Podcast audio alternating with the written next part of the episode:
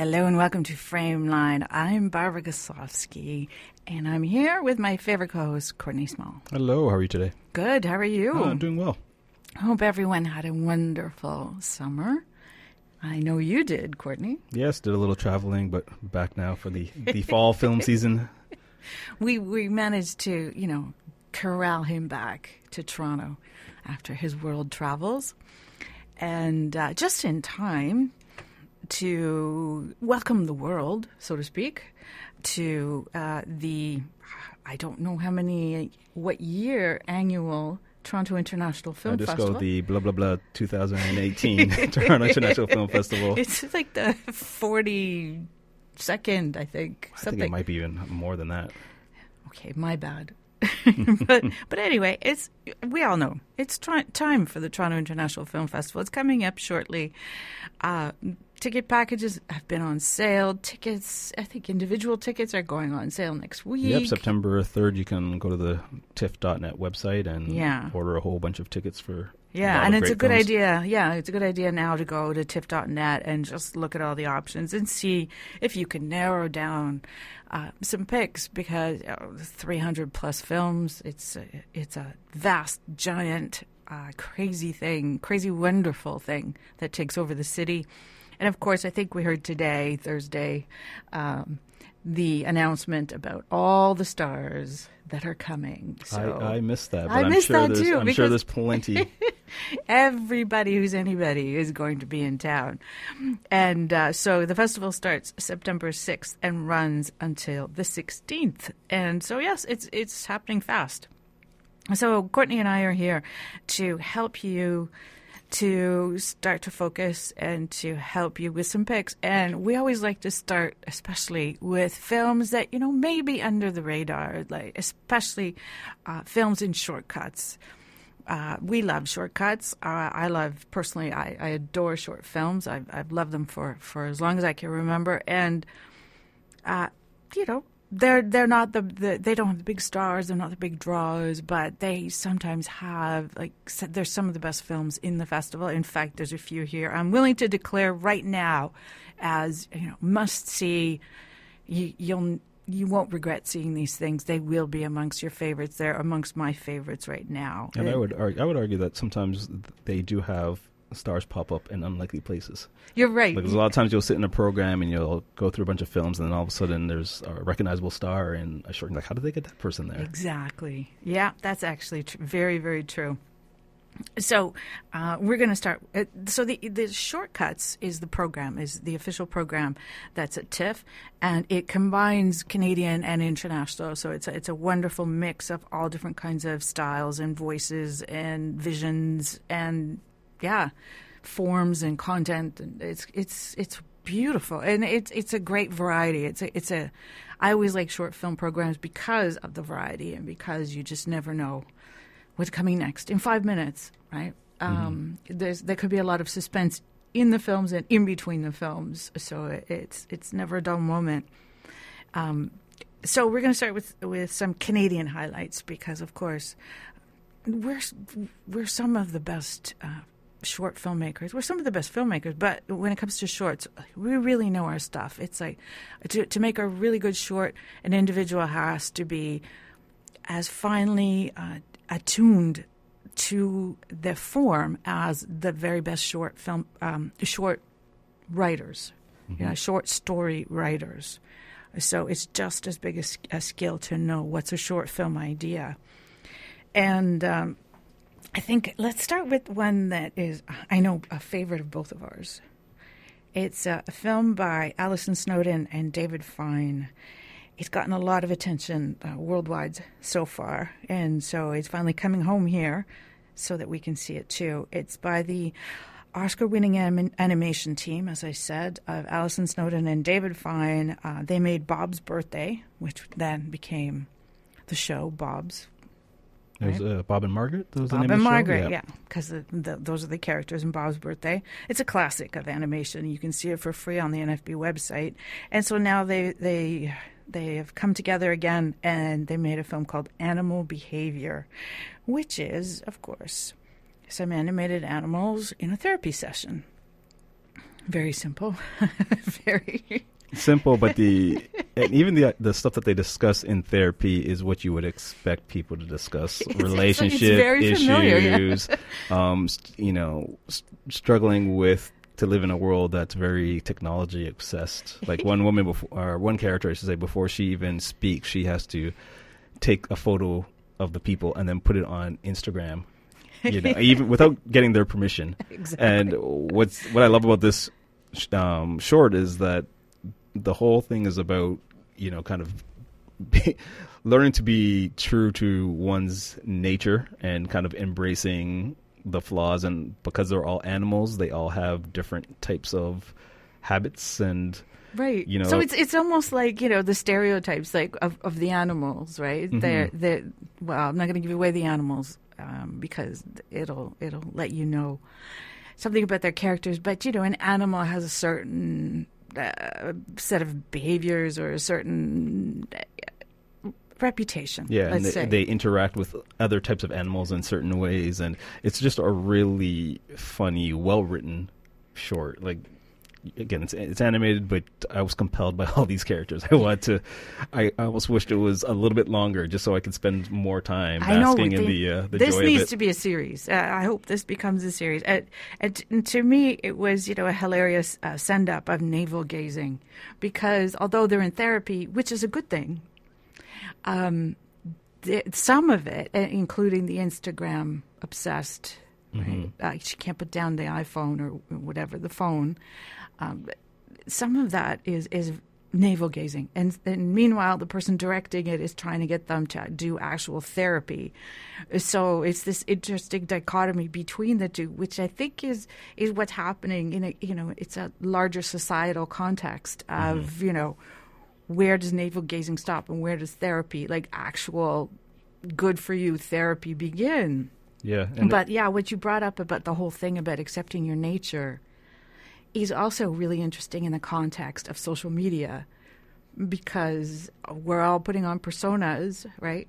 My Facebook persona, well, I don't actually lie, not like other people.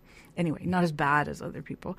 But, you know, in Facebook, our profiles are better. you always put your best foot forward on on social media and even the therapist himself has trouble reining in the group because he's not always being true to himself as well and Or, or sometimes his true nature comes out. Yes and he, that's true So it's, it's that, that struggle. Also. and his true nature sometimes goes against what he's preaching so it's it's just a really well done short and it's it's worth checking out um, you know go to the tiff website and you can find it Yeah, I just want to say be- before we wrap up on that one um, that true to to their style uh, that they showed us in Bob's Birthday and in their other films, like uh, Alison Snowden and David Fine are really good. Uh, stylistically and in terms of their focus in, in their content on on focusing on thing on detail.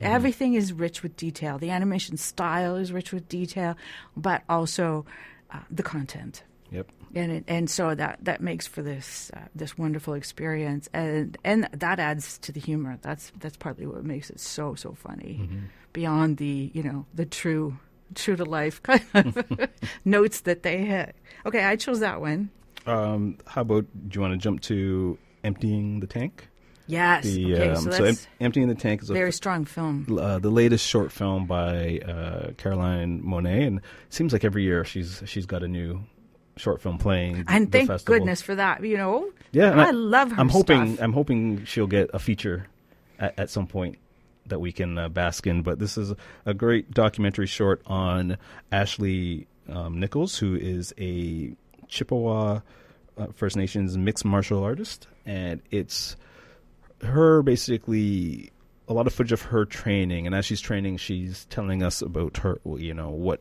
inspired her to take up fitness and how mixed martial arts has really helped her her life. And it's it, the film does a really good job of showing that something like mixed martial arts there's also a spiritual aspect to it and there's a side of that sport that while it's good to, that you know she's competing at a top level as a female as an indigenous person there's also she can also find her own culture and heritage within some of the ritual.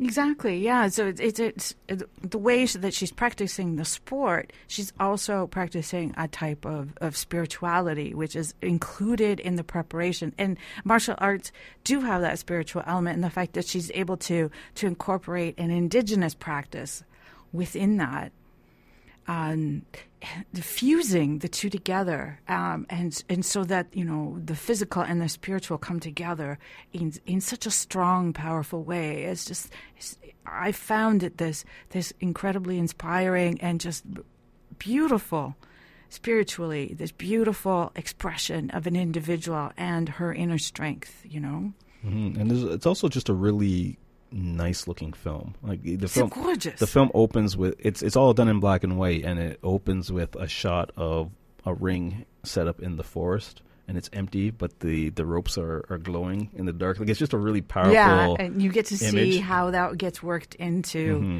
There's just that one image. Um, yeah, Caroline Monnet is she's so good. Um, because she's dealt with installation and film and different kinds of art to express her her vision and her her messages. Um, she knows really how to to create these vivid, striking images that resonate so strongly. Um, this is this is not a film that you're going to easily forget. No, no, and it's as you said, it's a it's an inspiring film. At at the end of the day, like you walk away thinking, oh, I really need to go to the gym. I need to kind of get my life a little sorted out better. To me, I just, I, you know, as a woman, I see this this woman uh, expressing this kind of uh, diff- these different layers of of strength, this this dedication to her health, uh, to all levels of her health, and um, in, in this this incredible um, portrait, this incredible uh, representation of uh, a female, of, of a strong female, of a strong indigenous woman. It, it, it's it's really hard to describe the kind of the impact that it has, and and just how uplifting that is for for you know for me to see. Mm-hmm. Yeah. So, Fauve. Oh yes, Fauve. Now talk about. Okay, we're hitting you with with all these like really striking ones. um, Fauve. Do you want to tackle this? This is sure. It's uh, directed by Jeremy Comte. Comte. Comte, and it's a it's a really interesting film. If, if we're going to talk about films that you you don't easily forget, the premise of this is two young boys are spending the day basically kind of playing pranks on each other, trying to have a, a long game of one-upmanship, and everything is, you know, worth a point, and it's all about trying to make someone flinch or see if if you're on top of the abandoned train, if you're gonna fall, or if someone's afraid, that's a point. Yeah, they're daring each other. Yeah, yeah. It's, a, it's, a, it's such a.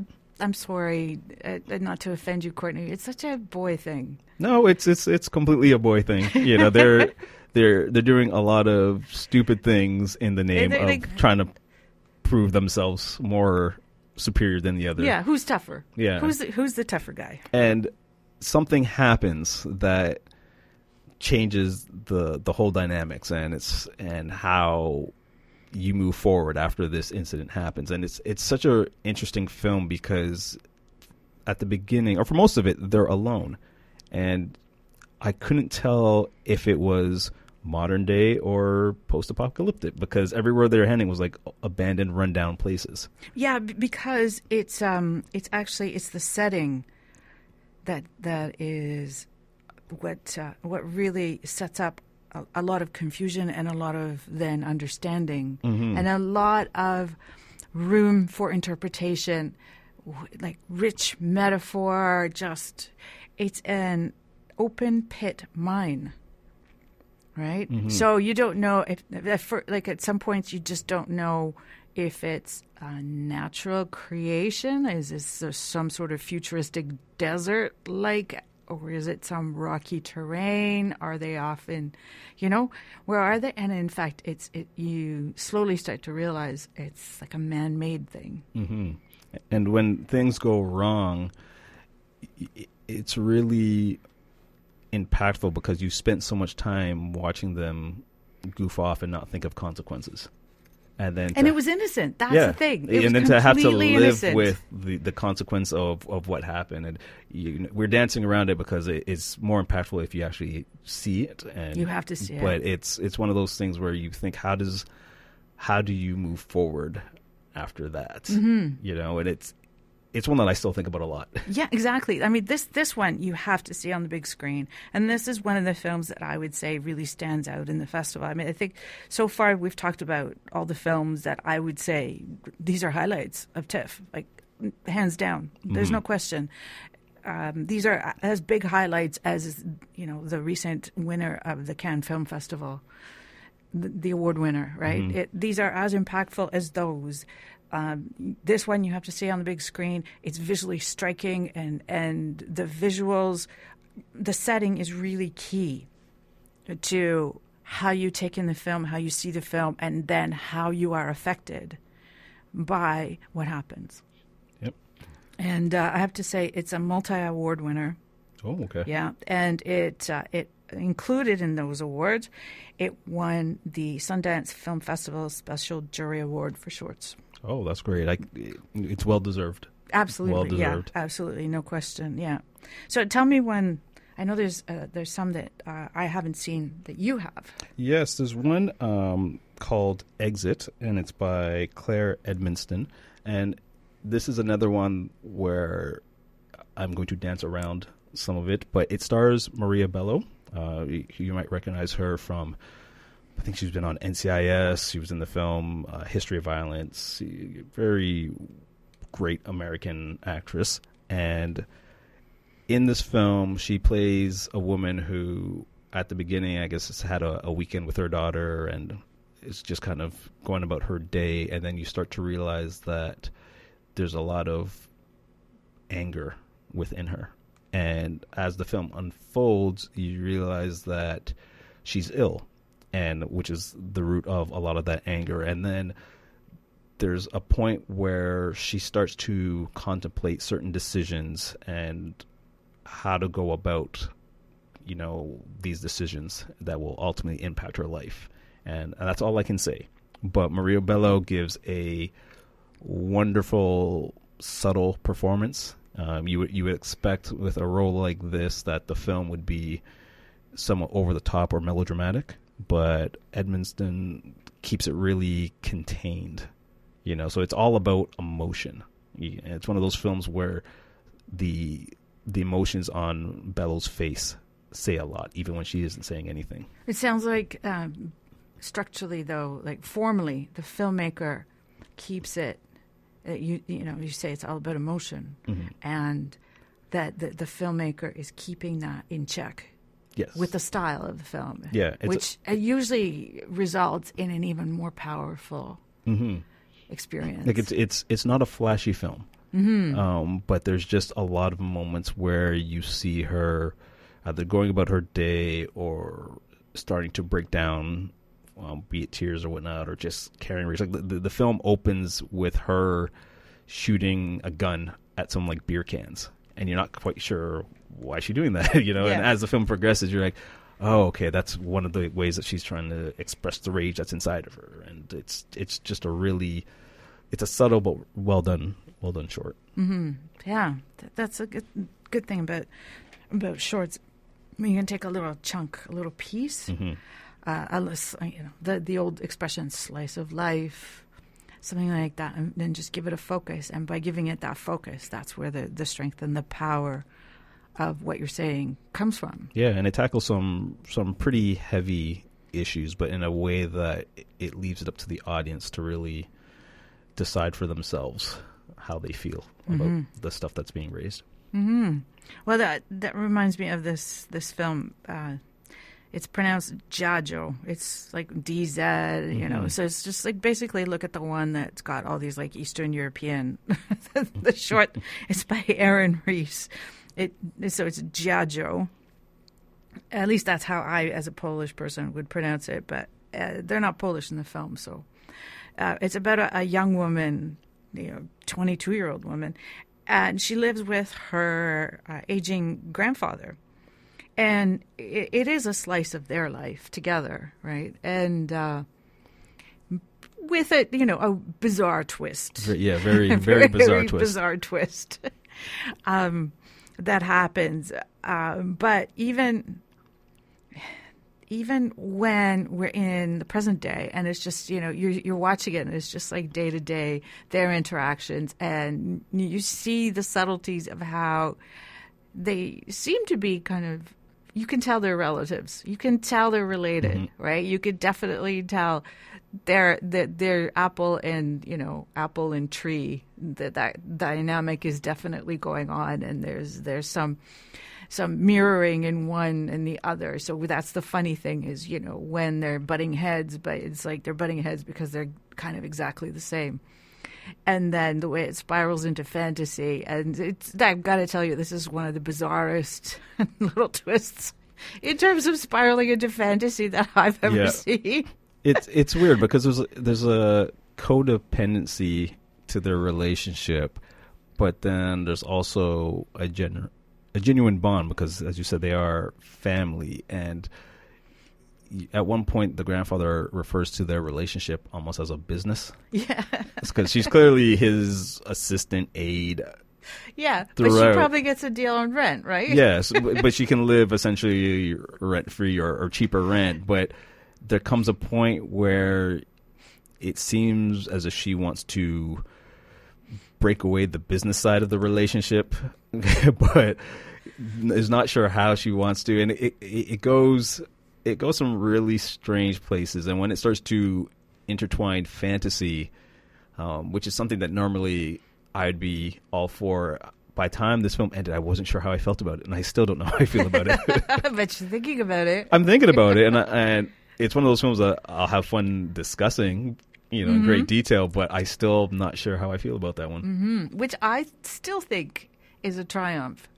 Mm-hmm. If you could walk away from a film and it's still begging you, it, it's it's like I, I just don't know, right? It has all the stuff that I like. It's well shot. It's got the, some surreal moments to it. I just, I just don't know what to make of it.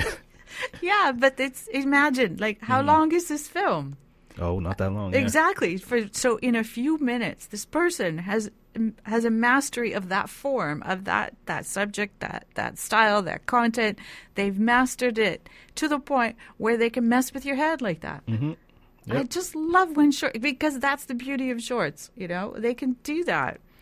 And then the other I would call, you know, slice of life that gets pushed in that same vein is a, a film called Little Waves, um, French Canadian film, and it this girl and her older cousin, and you know. Uh, her older cousin, and she's watching her older cousin interact with her boyfriend. Um, and this, you know, opens up feelings. It's the girl is old enough to start be be to, to think about relationships and boys and you know to have that confusion about her own feelings and her own like sexual feelings and awakening right? Um and then the way that the film it does you know slice of life. And then you know it just sort of has this little push this little twist at the end. It just pushes into some sort of hyper real zone just at the very very end. And you go holy holy crap what was that? It's like, but it's kind of genius in what it represents Okay. you know and and again just take, and this is this is why you know i'm such an, uh, a lover of shorts it's because when the person really has mastered this when they understand what a short can do and what a short is best at Mm-hmm. then you get these magical things happening Yeah. but the most ma- one of the most magical things I saw, to me, uh, was in Harnarine's new film. Oh Now yes. he, if some people might remember, won the best Canadian short film at the 2011 Toronto International Film Festival for a beautiful little film called Doubles with Slight Pepper. So he's back with this uh, this very unconventional film um, that does it just goes right into magic realism, which is something I, I really am a big fan of in short film when it's done right. And he's got that mastery of style. He's like he's got this subtlety.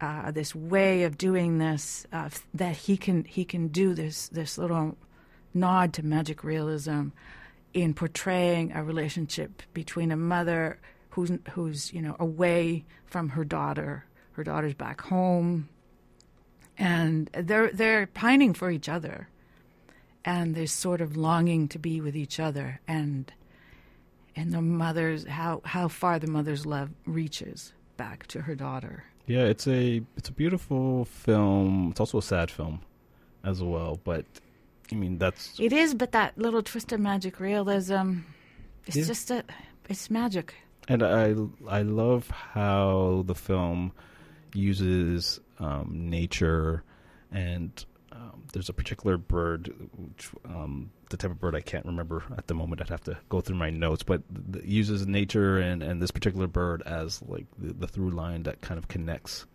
them mm-hmm. you know? They're even though they're both sad and both missing each other the the island of trinidad is you know what's kind of uniting them in spirit and this bird and this bird this particular bird yeah it's it's a very interesting film i, I there was a lot of times where i thought okay we're going to get more dialogue more dramatic beats but instead he lets the film breathe and lets the emotion breathe which was a really smart choice Yeah, I, I absolutely agree with that. That Mhm. that's the strength. Yeah, I think that's one of the genius things. Now, um, i have one last You- one that you- i can talk about and since then we're I'll talking about my last one. Okay. about um, more somber tales. There's a Canadian um, UK co-production, and it's called Circles, and it's by um, Jayisha Patel, and it follows this family in India, basically three generations of women, and it's it primarily focuses on the youngest daughter, who want to say is maybe early thirteen, Like if puberty-ish. yeah. Um, and she's already had a tough life to begin with. And at, you find out that at some point um, she was assaulted by a group of men. And as she's recounting the story and kind of piecing back events, you start to realize that maybe her grandmother might have had a hand in all of that. And then it's really the film is really about how um, these women have each grown up with hardship and they can't seem to get out of the the cycle of violence and how in within that community women are so devalued that every it gets to the point where people and and at one point even her mother expects that bad things should happen to women who quote unquote don't you know st- follow the line don't um, keep in tow. And it's it's a really heartbreaking film and you're seeing as it only follows the young girl for maybe about three or four months but it's all building up to her wedding day and it's just the again the, the this three generations are all caught in this same cycle. And you realize it's so ingrained. Everything from like female police officers to you know potential new relatives extended family if you will they're all they all have this really distorted mindset on a woman's place and the, the levels of violence that are appropriate to to put on women. And that are expected to be accepted. Ex- yeah, because it, it's it's a really t- it's a tough film to watch in terms of the subject matter. you know. Yeah, I can It- imagine. It's a lot of it. You're just watching the women as they're picking grain in the house, but even then, they're doing a lot of the work, and you kind of see the men off in the distance, just standing there watching. You know, they and the grandmother comments at one point about you know wanting to marry off the young girl fast because if she had a grandson, she wouldn't have to worry about this problem. You know, marrying her off is the way that they will get a little financial help, and it's it's just a really tough film. And by the end of it, you, you just want to know what happens. Like I, I wish they would do a follow up.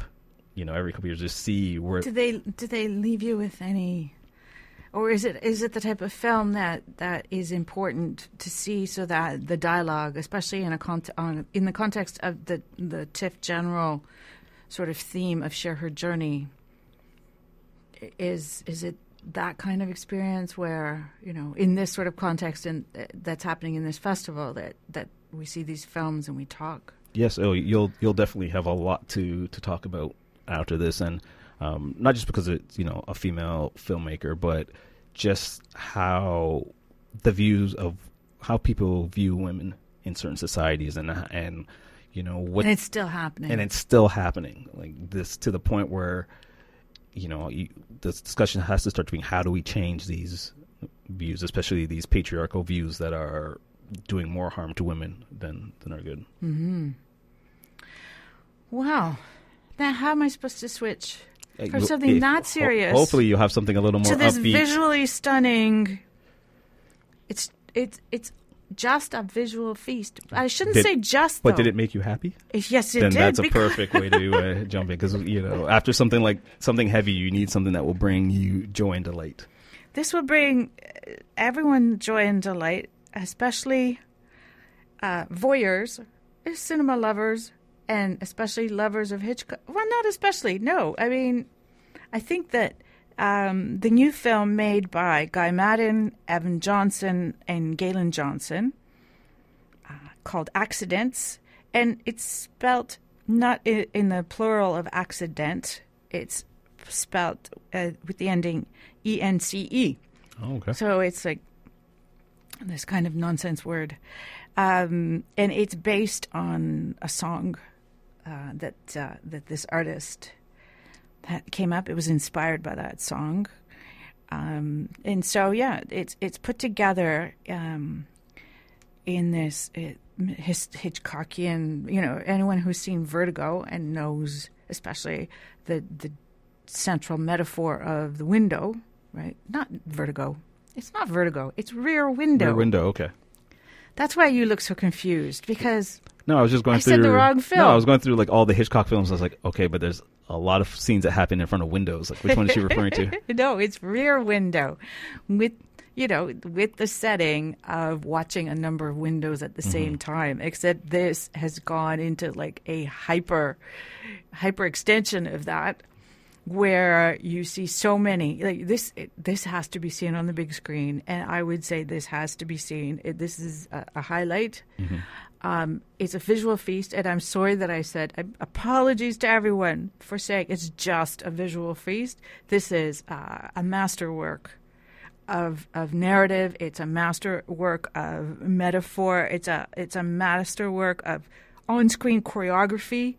In terms of the formal elements of cinema, it's it's it's it's a, a triumph, really, and so yes, there's a you know a mystery at the center of it. Oh, okay.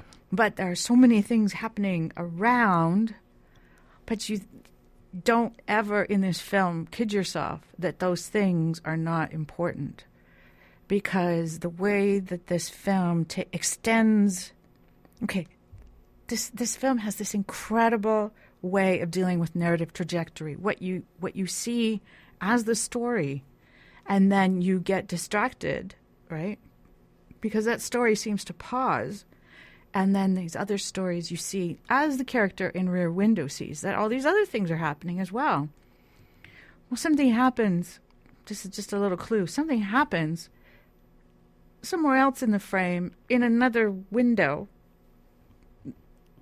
well, so you have to be paying so attention to, to everything, attention to everything, everything that's going but on. it's okay. not. It's not a chore. It's Mhm. this is not a hard work film. This is a sit back and and aghast with wonder and delight, and watch this and be amazed. Oh, definitely have to check one that one out then. and it has to be on the big screen.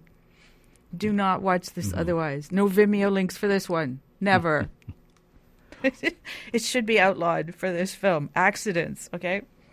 Okay, so those were so, just a few highlights from Shortcuts, and I know we're going to talk about more, you know, as the festival goes on, Sure. because there are so many more. But uh, it's a really strong year for Canadian cinema. There's such a variety of things that are happening of, of films that are out there that are, uh, that are going to premiere world a lot of world premieres for Canadian films a lot of uh, films you know by first time feature film directors a lot of films by people you know Patricia Rozema has a film mouthpiece Yeah, Don McKellar has one. Don McKellar. so you know you're going to see the veterans as well and see, what they've been up to um, so we're gonna we're gonna talk to about one of the films that you know is probably not going to get a lot of attention, but it's, it, right now is a great time to talk about a documentary, a really strong documentary, because uh, it's it's been what it's been dubbed the summer of documentary, summer of the documentary,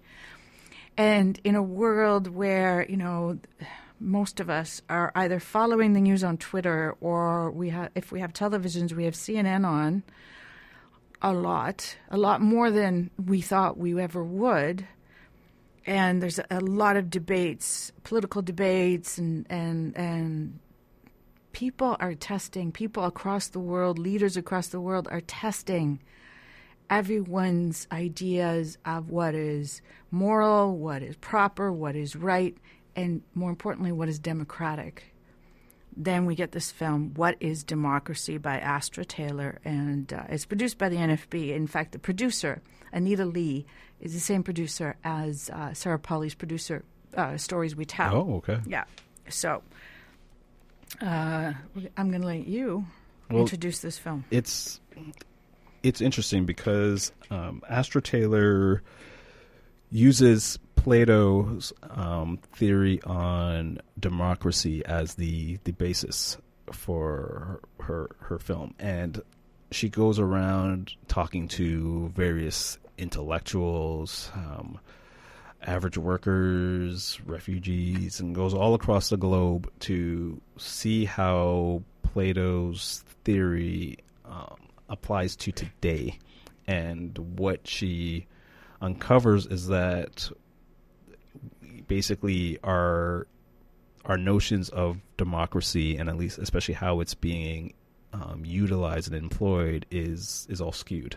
Uh, we've essentially given way to depending on which voice you talk to in the film because there's a lot of different Yeah. people Yeah. um, some people say that we've basically traded in capitalism for democracy um, and she uses Greece as a as an example and obviously what's happening in the US right now and how the the voice of the people and especially equality amongst people has um, basically disappeared. You know, we we've the and I think Cornel West and Angela Davis kind of sum it up best when Cornel Davis says, you know, a lot of our government's foundations, way of life are built on a flawed model of democracy and and one in which it was always built on someone being oppressed Mm-hmm. you know, and democracy essentially is being governed by a small few, you know, not the many the way it intended to be. And it's a, it's a really fascinating film. The, it, there are so many different competing theories and ideas that everyone's going to, regardless of whatever your political view is, will come away with an aha moment. Uh, uh, you know, that person's right or I don't agree with that person moment, but you'll come away wanting to discuss it. Yeah, and it's it, it gives you you know as you were saying Cornel West, especially as you know he's bringing it down to what's happening now in here, and that that's a strength of of Astra Taylor's Taylor's approach and vision, um, because she when she's talking with other people as well. By the time we get to Cornel West saying that, other people have also gone through taken apart like Plato scholars have taken apart Plato's points and he's pointed out that democracy is not actually one specific thing. And so she's gone through and and through through what they say, you know, and they you know that you have to choose this and you have to choose that, and that it's not um, it, it, there is no single definition, right? There it it's not as simple as people voting, right? And so that it therefore it is gotten um, interpreted in different ways, and and therefore, by the time we see Cornel West saying this, it's because we need someone to give us a, a, a definition that is explaining what's going on now, how it got mm-hmm. to this permutation. Whereas, you know, somewhere else or in, in a different time in a, in a different country, it was interpreted this way. And, you know, they go through the, the example of what happened with Italy in Siena way back in what, 1600s or something, where, you know, there was this more of an expectation of, of there being a sense of the common good and how, you know, it's, it's, so therefore it's really interesting to see how it morphs into what, yeah, what they're talking about, uh, Cornel West and Angela Davis. It's like, well, now, you know, specifically now in the States, this is what's going on, mm-hmm. right? Yeah, and it's one of the things I found really fascinating about is despite everyone having different views, there's a common through line that um, the individual, you know, we as society, there became a point where we just stop paying attention. You know, we put our trust in, uh, the, you know, a few people and kind of turned our minds off. I know, and, which is now, not what the original definition yeah, and was. now we are we all over the globe. We're facing the the consequences of it, and it's and it's tough to kind of right that ship now because we've turned away for so long. But it's going to take a lot. You know, it, it's it, it's going to take people vote, not just voting, but keeping on their elected officials after ensuring that people are doing what they're supposed to be doing. Mm-hmm. And then also the idea that a society does not thrive if if half of it or more than half aren't aren't um, pulling their weight. Like there's a there's a great example where I think someone was talking about uh, a colony of ants, and there and the guy was trying to use that as an example of well, you know, only the if the top earners or the hardest working people don't work, then you know society will crumble. And they said, well, no. If you look at ants, if you take away like the main worker ants, the ones who are carrying all the loads, the rest of the ants as a group will divvy up the work and get it done just as well. But everyone will have a part. Mm-hmm. You know, if you're keeping only if you're dictating only a few people can do certain things and then everyone else has to suffer, then of course you're not going to society's not going to evolve and advance. Mm-hmm. Yeah, and how complicated it is now because the uh, people's thinking about their place in society has changed. That there there was a sense before of uh, a common good, which doesn't happen anymore because more and more it's become about individuals. And that even that has an economic, that Plato even foresaw an economic aspect to it that, that had to be addressed, which was um, you can't have a society where the rulers may, are, you know, the, the, that's divided. You can't have a society that's divided uh, so much by, on economic terms that you have the rich and the poor. Um, and then the rich get to be the leaders and they just keep taking from the poor. And and therefore that there's no progress in the society that way because they're only working for themselves. Mm-hmm. And then you, you look at the that you think of of course now I immediately thought of now and you know the famous tax cut for the rich or no the tax cut for the rich that's actually going to help all the poor people in the states according to the you know the twisted propaganda it's there's so much to it. It's like then you think of well the state that the a state that is more like our our kind of society and our kind of political state where it's like well no we do have an obligation to people. We do have to give universal health care. Or you look at you know in Sweden th- things get even more uh, divvied up in a way. You know taxes mm-hmm. are higher and therefore people are taken care of by other people who can take care of you know um, and how far away that has become and what is happening with with people that are immigrants in the US and and uh, the fact that she focused on you know groups of people in the, the disadvantaged people in the states that are only disadvantaged by circumstances beyond their control yep. you know they're working so hard um, and they have they there's nothing that should be logically preventing them from having all the rights that everybody else has, except for you know things like like racism and you know paperwork. Yeah. Oh, it- you're illegal. This is a, and that's another thing this film makes a really good point of all over, especially with the the refugee crisis. There, they show you that people who, as you said, you know, had to flee their lands for circumstances, you know, beyond their control, can be productive members of society. And as we see, like in the states, there's a lot of people who were working hard for years, making money for those same individuals at the top, Yeah. but didn't you know don't qualify for for their legal status or certain rights. So basically, those at the top are making millions off of these people, and then are turning around and saying, "Yeah, goodbye," you know, and bringing in the next person. So it's there's a lot to this film. There's a lot to Yes. discuss, and it's again, there's a lot of issues that get tackled. So it, it's definitely worth seeing. Yes, Um, and uh, we wanted you know to make sure that it was on people's radar and people saw this film.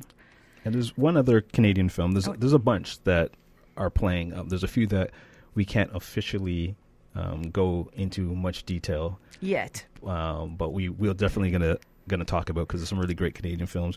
But there's one um, to to end on a, on a lighter note. There's a film called Kingsway, and it's directed by Bruce Sweeney, and he did he's done a couple of of films. and- Oh, he's a veteran. That's- yeah, yeah. I one of my favorite of his is um, 2001 film called Last Wedding, which I believe has Molly Parker and Mm-hmm. a bunch of Canadian actors that you recognize, and all that was about like you know a marriage in crisis and just relationship issues. Well, his new one Kingsway is is similar. It, follows a a family. Um, so you have this professor who suffers from anxiety, and he believes his wife may or may not be having an affair. Um, and even though he follows her, he's not confident enough to question her. But his mother and sister are known for meddling, even when they shouldn't, and meddling when they don't have all the information. Uh, so you're watching their interactions with this particular situations, but also the mother has is potentially found like a new relationship with a an older gent in her community, and her sister, his, sorry, his sister who seems to have a, some anger issues. Um, she's been single for a while and is struggling to find. So there's a lot of relationship problems going on as this family is trying to coexist and deal with each other's quirks. Right. And as as all things with family, they get on each other's nerves, they get upset, but then they also realize they need each other. And you know, you you ultimately can't break the family bond. It's it's a funny film. It's it feels very much like a a traditional Canadian comedy. Like it's one in the sense that you'll you'll laugh, but you almost feel like you've you've seen a lot of these themes done elsewhere before, and even in Mr. Sweeney's own um, canon of Mhm. films. But it's it's still worth checking out. It's it's entertaining. It sounds like a good uh, character character driven film. hmm You know, which I love me a good old fashioned character driven, where it's you know you just sit back and you watch these characters and they're well developed and their their interactions are just driving the film and it's just, Yeah, just a lot of fun. they're the right amount of quirk. Yeah, you know? yeah, And at the and at the end of the day, you you walk away. You've had some good laughs. You know, there's a lot of funny lines in it, and you end up feeling good. Yeah, you know, I think we need we need to to highlight films like that as well because I don't know about you, but there are often times during a film festival, any film festival, where I've basically um, had uh, the. I've just felt like somebody has just beaten me up Mm-hmm.